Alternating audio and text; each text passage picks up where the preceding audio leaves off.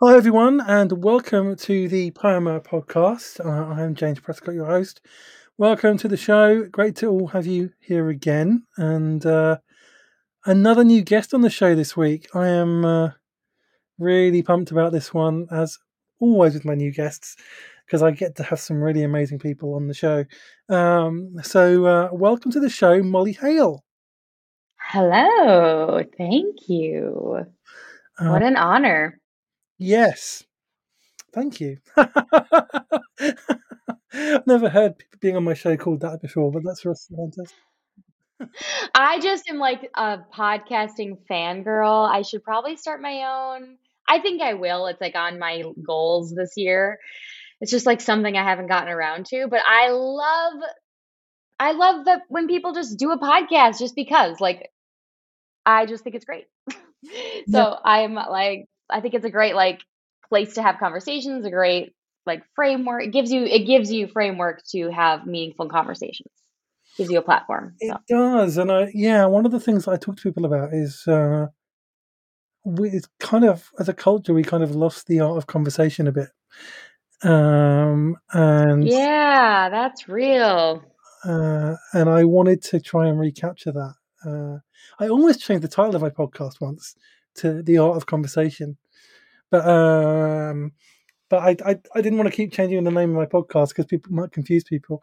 But that's that's kind of what I want to do on the show. Like I think is uh, is do that. That's why uh, one of the reasons I do it. I think is uh, we kind of forgotten how to do this, especially with social media. You know. So uh, yeah, Yeah, I agree. It's almost like it like it was a trope, you know, that everybody had sort of like social anxiety like pre-pandemic, and now I think it's almost like no, but really guys, like how do we do this?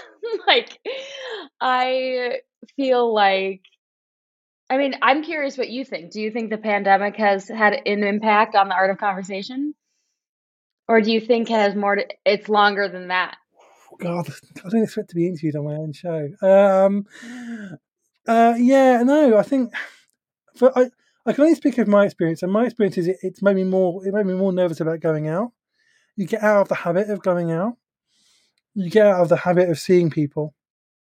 Um, I mean, I being on the spectrum, I struggled in social situations anyway, so I always had to kind of I've always had Mhm. to kind of literally read what people are saying and figure out what the tone is and figure out what's acceptable and and join in a conversation Yeah. way. Although I'm like I said, I've got I've been practicing it for so long that I'm- I've got quite good at it, and I'm quite intuitive, so that helps. Um, so you wouldn't probably wouldn't notice that on the surface anymore, but uh, but even then, and people I know who are not on the spectrum have said that that it's more it's it's more difficult now or uncomfortable or they're just out of the habit of talking to people and oh, I I I don't identify necessarily as somebody who's on the spectrum. I don't know, maybe I should be, but I feel like now more than ever I relate to creators that are on the spectrum. I relate to their content more than I ever have before, and I don't know if that's just I mean, mean meaning before the pandemic. Like I need way more recharge time. I need way more very clear social cues now than I did before. yeah and that's interesting that's a really interesting observation like it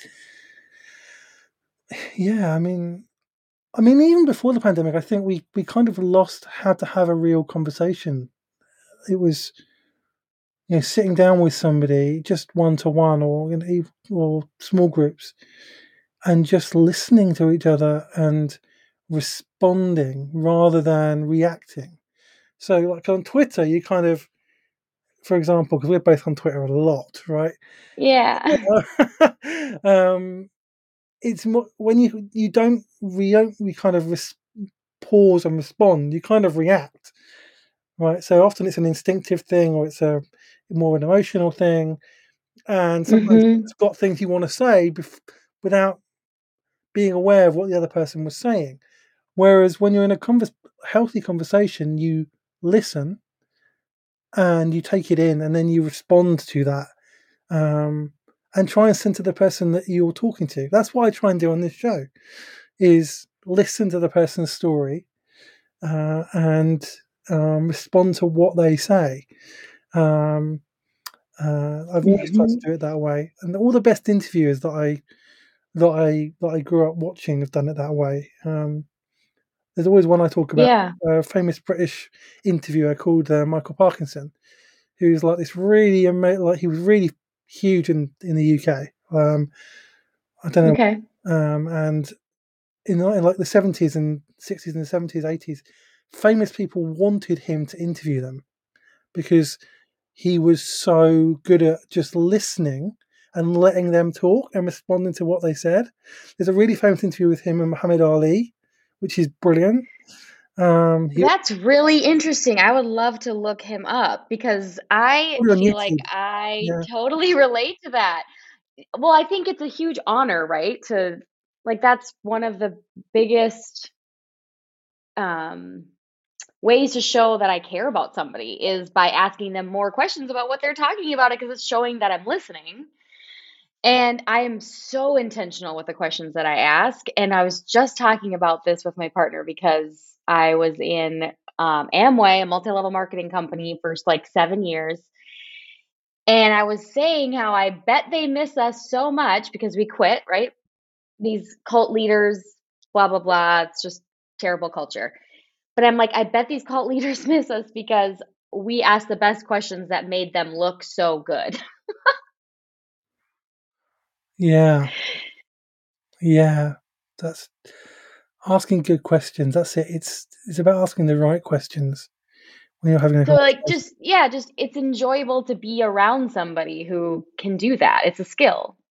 Yeah, absolutely. And you tend to and what this this guy did was he usually got more out of these people and Hmm. more authentic interview out of these people than other chat shows would, right?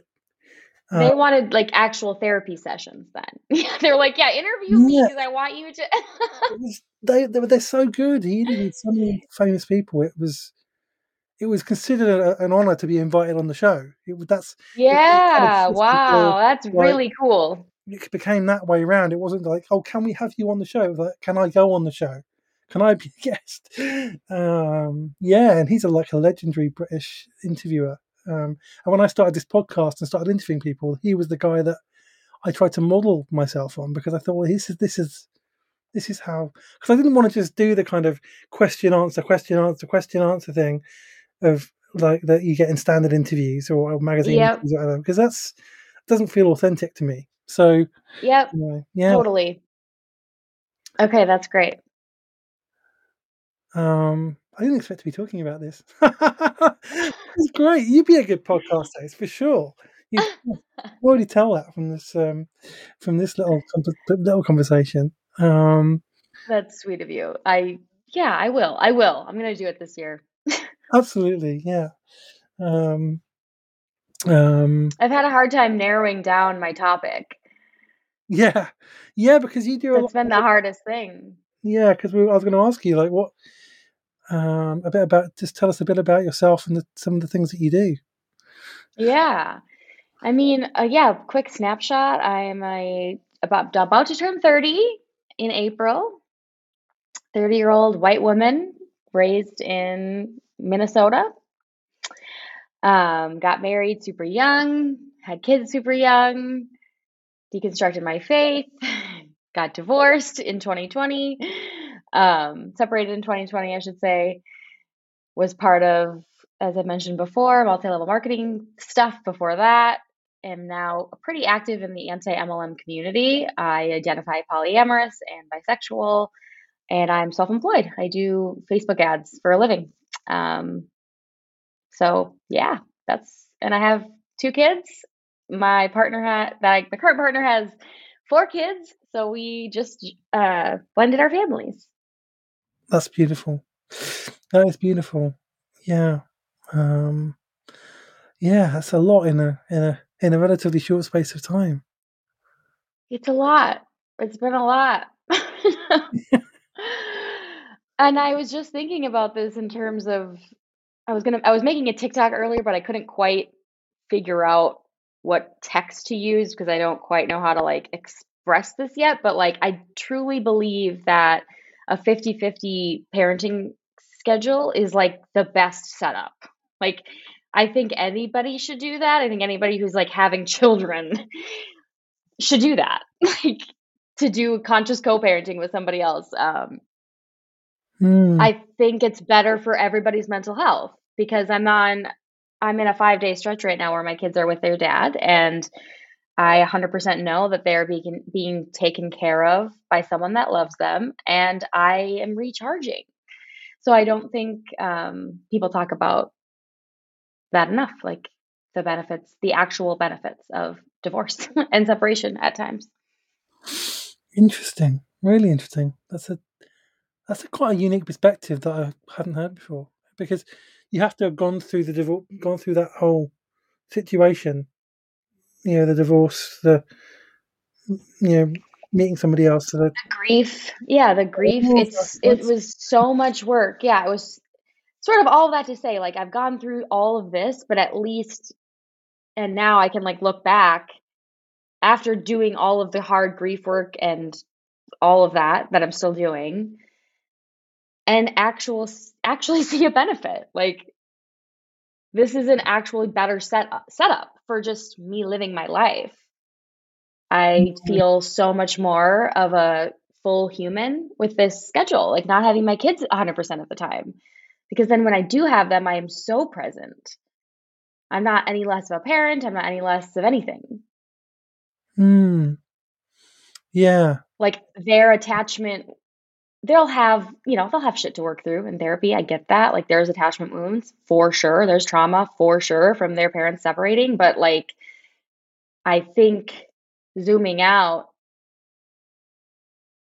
this isn't as bad as we maybe think, especially at the beginning of it. So, anybody who's listening that's going through separation, it gets better, especially if you have kids, it gets better.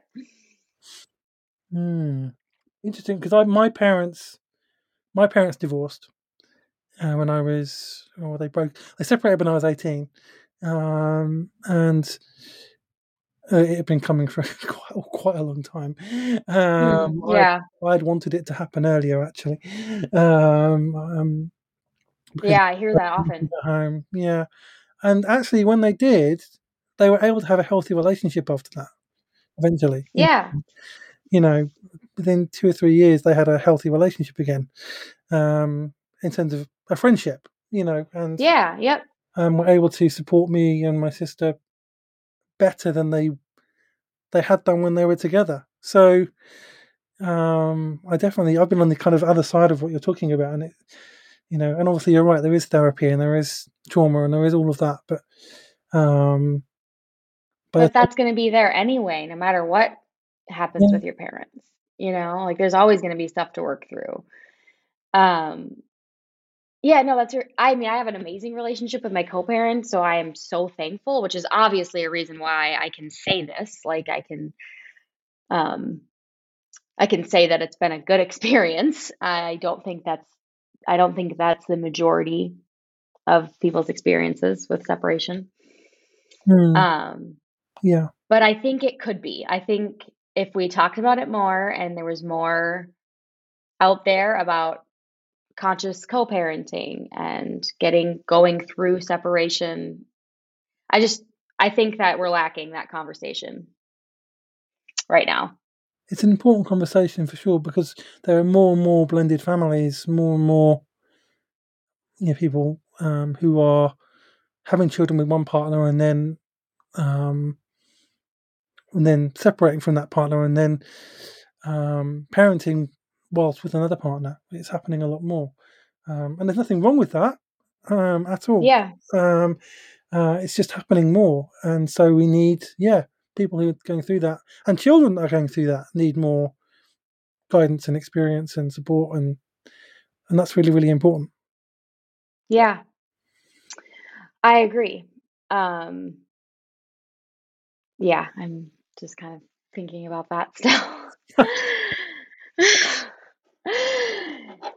Yeah, I mean, there's like a couple books on co-parenting, like even published or even in blended families. There's like a few books out there. I mean, you'd think that it would be an entire section for how many divorces are happening and how many times this is ha- you know going on. We need we need resources if we want to create resilient people. Um, so. Hmm. Yeah. I mean, how you've been through a lot of transitions in terms of you know deconstructing your faith and then your your marriage ending and transitioning to a new partnership and everything like that. Um, how did they all kind of intersect? And how did they impact each other? Yeah i think the common denominator with all of those things is sexuality um, me deconstructing my faith so I became a Christian when I was like 15. I wasn't necessarily raised a Christian, but I went to youth group, you know, with some guy that I had a crush on and became a Christian and was a devout, enthusiastic evangelical Christian for 10 years until I deconstructed at 25. So, um, I deconstructed though because of yeah, the narrative around around homosexuality. Like I just I would have gay friends and then I would see what the church said about gay people and it wasn't matching up. So I think that's uh, where a lot of people start to kind of peel back the layers is is around sexuality. Um, and then also was um, impacting yeah my relationship in my marriage. Like I you know realize I was bisexual. Finally, maybe just admit it to myself. I don't know. Um, and that I didn't think monogamy was for me. So that was huge. And the idea that monogamy wasn't the only option only came through deconstruction. Um, and I do sort of, I'm curious actually what you think about this monogamy versus polyamory being part of the LGBTQ spectrum. like I, I feel like that is a conversation that belongs there or that is at least had more times. Yeah, I mean I the, in I, queer spaces. I first encountered polyamory in 2017 um, when and it's a funny story about how I encountered it. Um, I replied to a tweet by I, I tweeted Elizabeth Gilbert asking her to come on my podcast. And mm-hmm. it was a really bold move. Uh, and she replied and left me this beautiful message, and uh, and um, it was the most beautiful no I've ever had in my life. And somebody saw that who was polyamorous and replied to it, and we oh wow, we built this friendship, and um, and that's how I discovered polyamory. And I was watching their their um, it wasn't uh, what was it? It wasn't Twitter video. It was something else. It's called something else then. But they used to do these videos all the time about their lived experiences as a polyamorous person, um, what it was like and what it was. And I, I just like this is completely new to me. Uh, and yeah, uh, and it, it's mind-boggling. It's mind-boggling. I remember like reading the first couple pages of the Ethical Slut and just being like, "Oh my god, this is allowed." This is okay. This what? Um, yeah, yeah. And my friend uh, is is is married but has multiple partners, and um, uh, and uh, and that, yeah, and it was really interesting to hear her story and talk about her experiences. And I think she was, yeah, she was a guest on the show actually a long time ago. Oh, cool! Um, That's great. Uh, and um, yeah, it was just I learned so much, and it just seemed like such a beautiful thing. Um, and it was just all about love and honesty and integrity and and consent and all of these. And it was like, wow, you know, this is this is this is beautiful. In terms of, I think. Oh, go ahead. I was just going to answer your question. um, um, no, I, I don't. As, as for whether it's on the LGBTQI conversation, yeah, I mean, obvi- of course, I know that it's not a sexuality, but I, it, I know you know. We, I, know I think we can both agree that conversation is happening more in queer spaces. Yeah, totally. Yeah, because, um, because because of the and I think I think the rise I think the rise of polyamory is will strengthen monogamous relationships Um, because the irony of it all, I guess, is that I'm pretty much monogamous now after really feeling like I could never do it again or I could ever um, feel so, you know, trapped. Like it, any any restriction felt like after I realized I couldn't be monogamous, any idea of any restriction felt suffocating. Um, so it's really fun to be able to be in a relationship where instead of us being like, oh, here are like two options, polyamorous or monogamous that we can choose from, it's like, what specific boundaries do we want around specific activities and needs um, that we can curate for our relationship, which I think is fabulous. I love that more monogamous couples are doing this. Yeah, and I, I yeah, and I've got a lot of friends who are um, who, in monogamous relationships who are doing it as well, and it's yeah, it's, I think it's just not.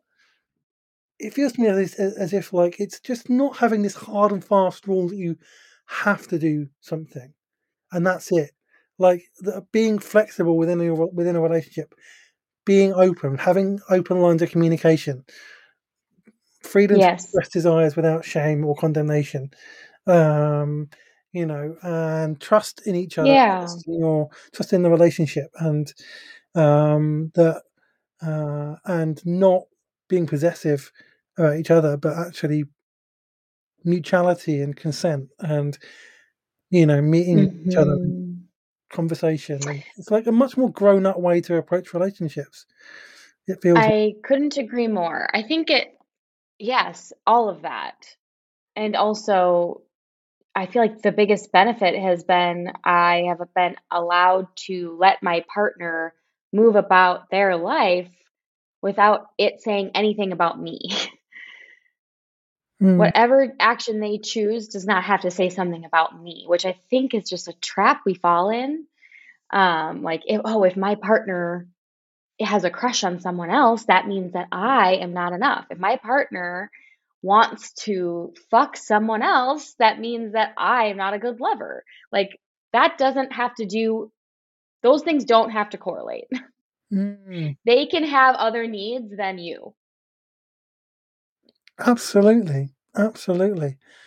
I have a lot of friends now who are um, ethically non monogamous, who are polyamorous who, um, you know, have multiple partners. Uh, all of, and honestly, it's it's beautiful to to see. It's because people are free to choose and be grown ups about their, you know, about their relationships, about their sex life, about all of those things, and it just feels. It like- also makes friendships more exciting, and like they give it gives my friendships more depth. Um, because it's like it's almost just this freedom to be more intimate with everyone in my life. Like that not necessarily sexually intimate, but just the idea of having intimate conversations or intentionally dating someone. Um I bring that energy into my friendships now. And that's beautiful and I'm so happy for that. Mm, yeah.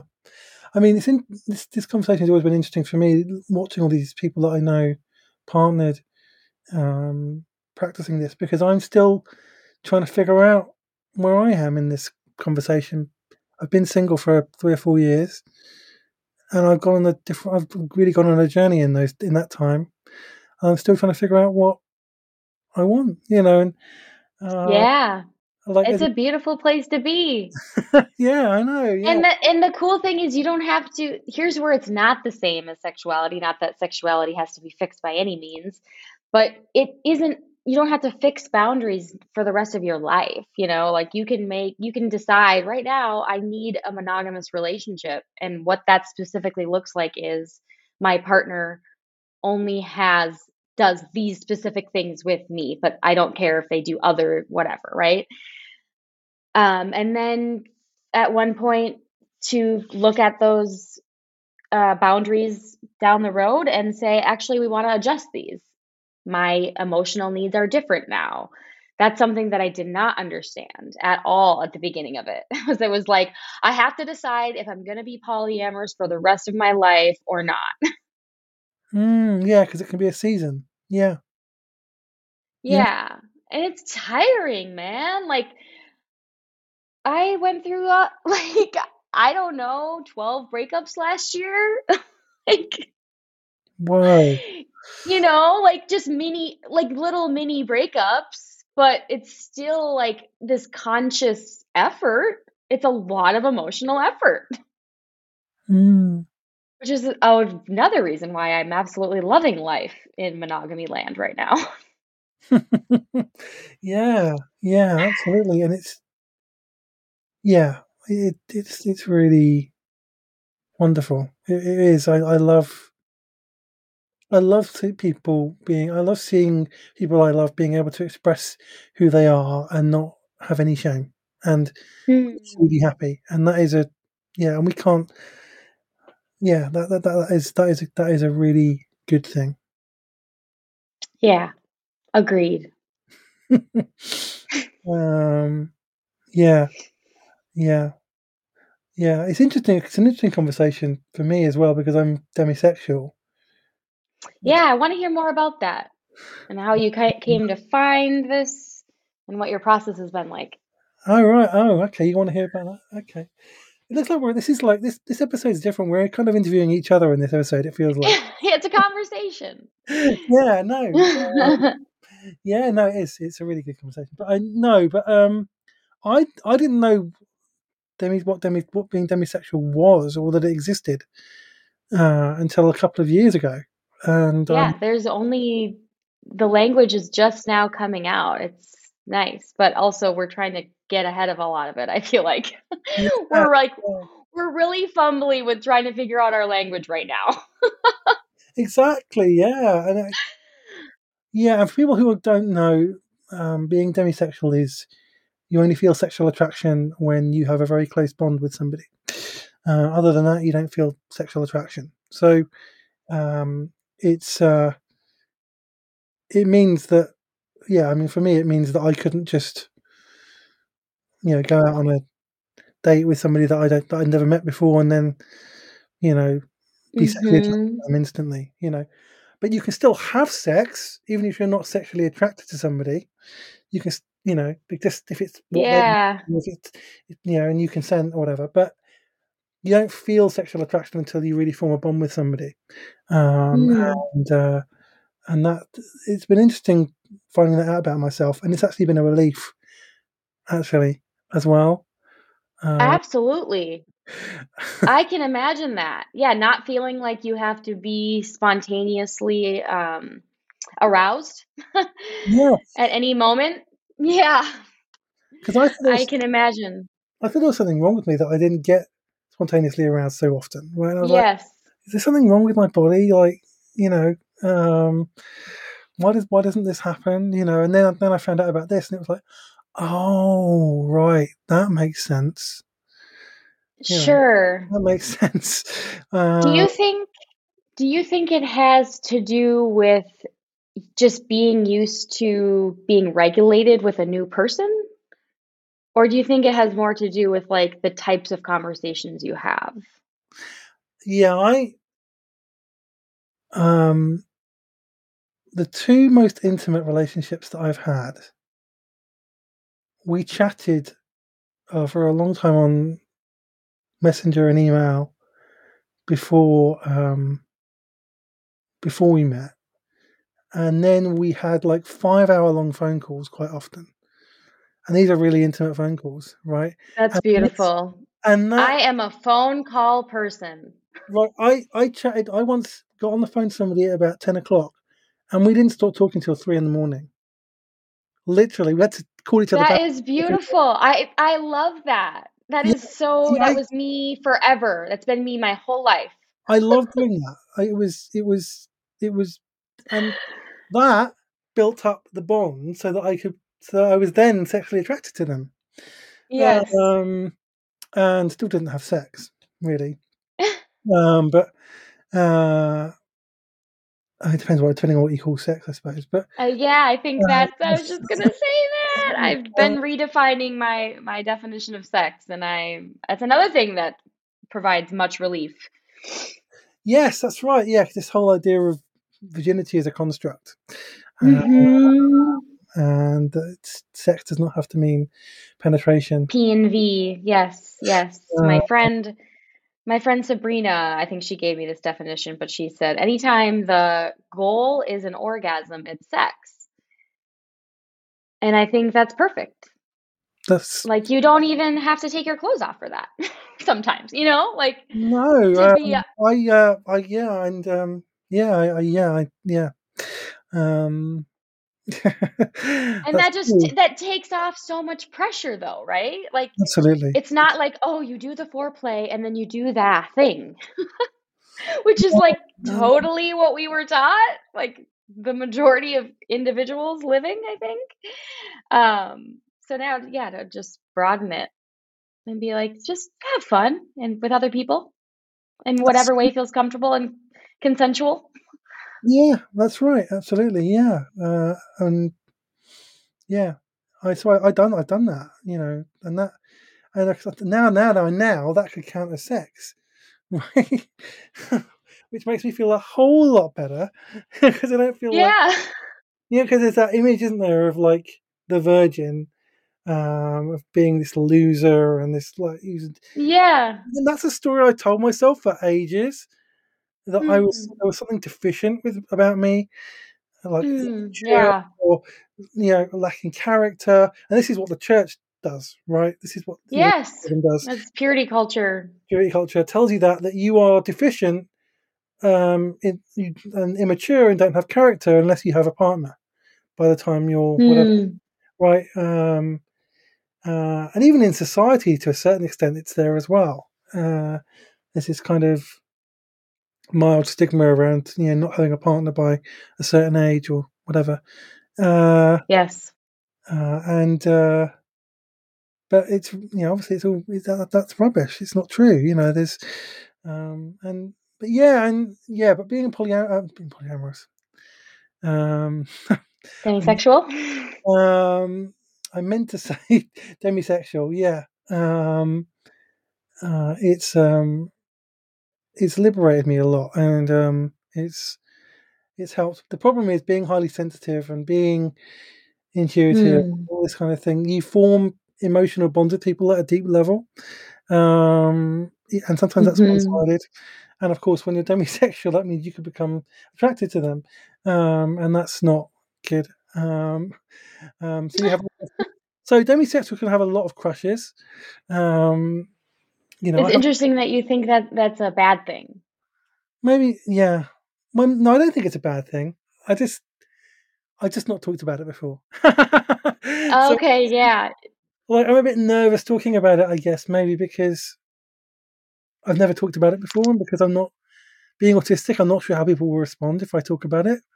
Um Oh, sure. I don't want to make people feel uncomfortable. Well, being I don't think autistic, I don't know how they'll respond to it either. Uh I I always guess how people are going to interpret what I say too. Maybe I am on the spectrum more than I think I am. My partner is kind of convinced. uh, yeah, maybe you are. Yeah. Maybe you are. Um yeah. Yeah, that would that would make sense. Um yeah. Yeah. So who knows? I I, I don't I just know that I'm demisexual heteromantic at the moment. Um if I'm other things as well, then I'll I'll I'll explore that and find that out uh, in time. Yeah. And you know, I mean, crushes are healthy crushes, innocent crushes are. There's nothing wrong with those. Um, and uh, you know, as long as you don't act in act, act on them in an inappropriate um, way, um, and you know, inconsensual way. Um, Yeah. so Yeah, we were just talking literally today. I said to my partner, normalize workplace crushes. And then he's like, but don't fuck your coworkers.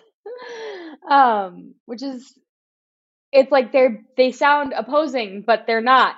like if we normalized workplace crushes or just proximity crushes, people that are around you, or people that you see on the internet, and it normalizing that you're going to have crushes on people, then we take away the glimmer of it a little bit, and then it makes us want to fuck people that we shouldn't fuck less. Yeah, yeah, that's right. Yeah, because you just enjoy a crush and then it just fades after a while, you know. hmm To Uh, ride the wave is fun, hmm. and to know what it is, right? Yeah, yeah. When you know what it is, you can just say, "All right, this is good. I'll enjoy this for a while," you know, Yeah, yeah. it just pass, you know. So, uh, um, yeah, but demisexual people have to be careful with crushes because they can become, they can become, they can feel, they can start to feel like something more, but they're not. Um, Mm. um, so we all have to be careful with that. That's my experience anyway. I always have to be careful with that. But um, generally, I'm, I, yeah, it's fine um, because you learn to manage it. But yeah, it's it's going to be. I, it's weird though because I don't feel like I could go out on dates anymore. I don't want to go on dating apps anymore. I just want to get to know somebody and stuff, you know, and Yeah. how it goes and see what happens. You know, um, most of my friends, It's really exhausting. Dating apps take it out of you. yeah, yeah, I couldn't agree more. I didn't join any dating apps until I was married and we had opened our marriage. And I was like, I don't know how to do this. Like, I had no idea what I was doing. And I quickly learned, holy crap, you can't, this is not sustainable. You can't put this much energy into anything. yeah. It's a whole way of life, really. It's you know you have to take up. It takes up so much time and money, and you know, and you've got to give everything to it, I guess, for it to work. And And it's like if you don't show, I mean, the idea that you might not be giving the right impression on the one topic of sliver thing that you're talking about, like you're giving such a tiny snapshot of who you really are, and for that to have to land is there's a lot of pressure, mm, yeah, and you don't have a lot of time. So, anyway, dating apps are tiring. I like Twitter better. That's where I met my partner. yeah, Twitter is so much better. Um, yeah, I'd, uh, I'd, I'd love to meet. I'd love to meet a partner through Twitter. That would be great. Um, although, pretty much my whole Twitter, Twitter family, I guess, chosen family, um, are living in the states or Canada. So something's going to have to happen in that respect. Uh, yes. so that's a bit um, that's a bit of an interesting one. um, I can see that as a challenge. yeah, yeah. I, I don't know why that's why that is or why that's happened, but it just it just is. So Mhm. um, yeah. Um, but this has been really fun. This Um, has been great. Yeah. I love how this conversation has gone because it's been completely spontaneous and fluid and uh, like a proper conversation. Yeah. This has been really chill. I don't feel like I need to like decompress. Yeah, absolutely. Uh, and I think we, some of the things we talked about are really, really important as well. Like we things that don't get talked about enough. We need to talk about sex, relationships, um, polyamory, you know, demisexuality. Mhm. We need to talk about all those things more. We need to talk about how we, you know, how you do co-parenting and blended families, and all of that more. And yeah, it's just this is this is this is felt like just a just a friendly conversation between two people, and Mhm. um, I kind of love that. Me too. This has been great. I appreciate it. Yeah, uh, I'm really glad to have had you on the show, um, and you know maybe you can come back sometime. And Absolutely. um, and if you start a podcast, have I'm, I'd love to come on. Oh, yes, absolutely. Once I figure out my topic and yeah, absolutely, it'll be broad. Yes, I'm sure. um, I look forward to listening to it uh, when it eventually comes into the world. Um, so, where can people follow you online? I am Molly R. Hale, M O L L Y R H A L E, on all of the apps. And you can find me there.